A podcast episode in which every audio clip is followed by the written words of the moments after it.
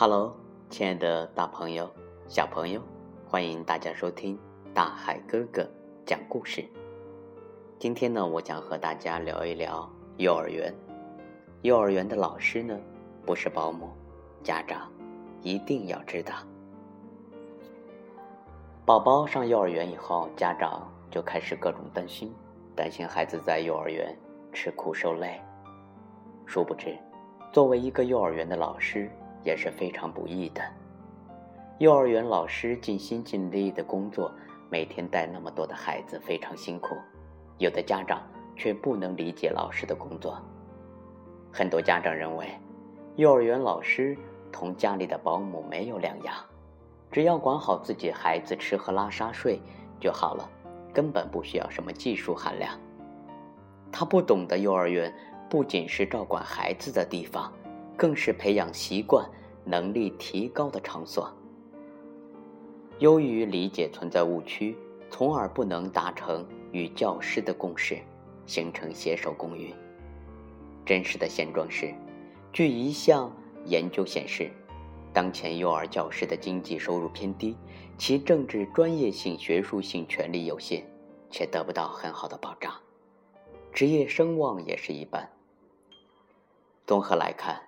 幼儿教师的社会地位，在整个社会职业结构中处于偏低的位置。社会和家长对幼儿教师也存在极大误区：第一，认为幼儿教师的门槛低，中专学历甚至非幼教专业的都可以成为幼儿老师。这种现象啊，在一些无证的幼儿园或者不发达城市的确存在，但不可概论。目前，发达城市幼儿园百分之九十的教师都取得大专或者以上学历。幼儿园还会定期开展系统培训，每年组织教师参加继续教育学习，或者到发达城市去观摩学习。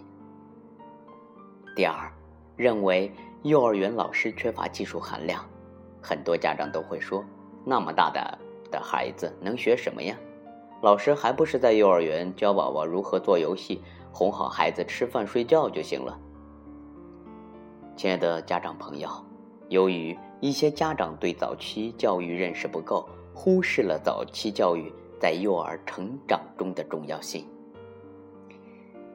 记得一位幼儿园老师在博客里面幽默的写道：“幼儿教师可以当警察，因为整天在班里面破案。”幼儿教师可以当主持人，因为每天都要为公开课想游戏和花招；幼儿教师可以当演员，因为一会儿态度和蔼，一会儿激情澎湃，还因为工作的需要，经常扮演各种角色。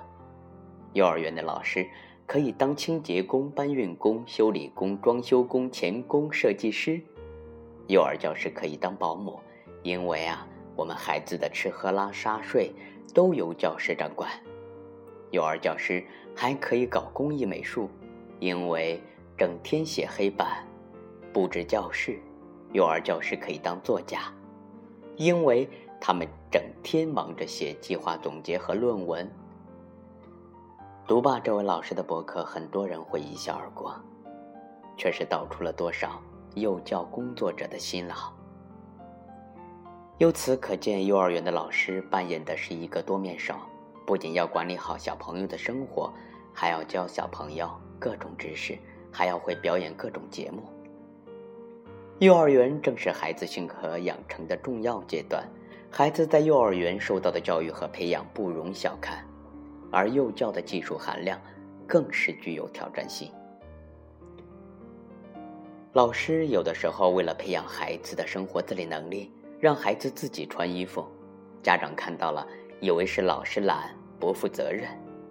有一次，一位家长去幼儿园接孩子，刚好孩子刚刚起床，自己在摸索着穿衣服，而老师则在一旁看着。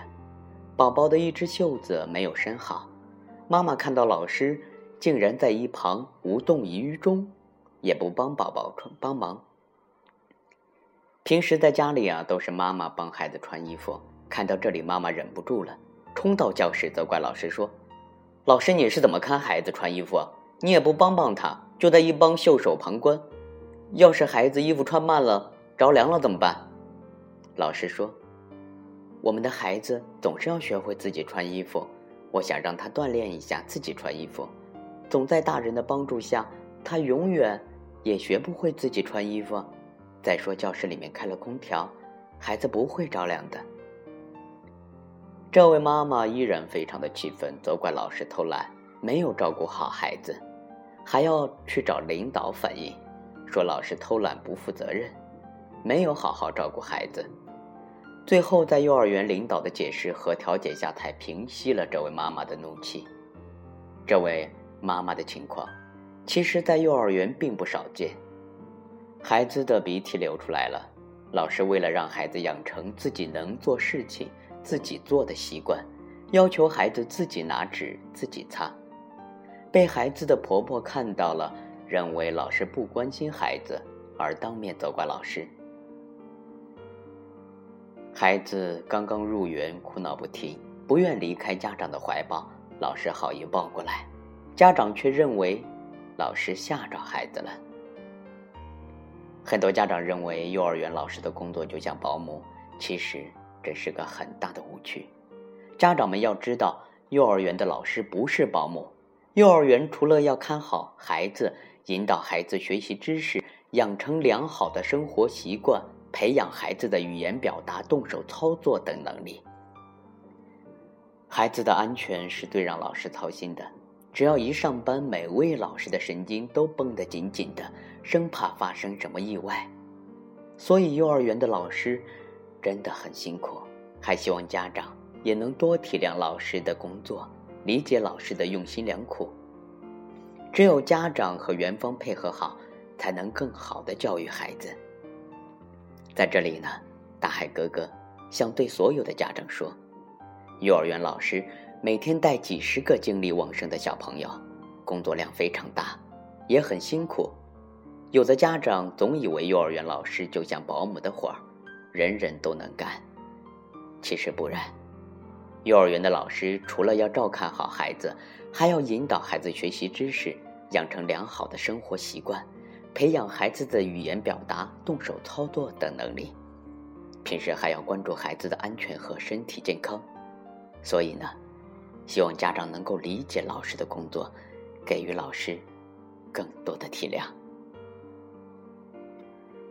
亲爱的大朋友、小朋友，幼儿园的老师不是保姆，家长一定要知道。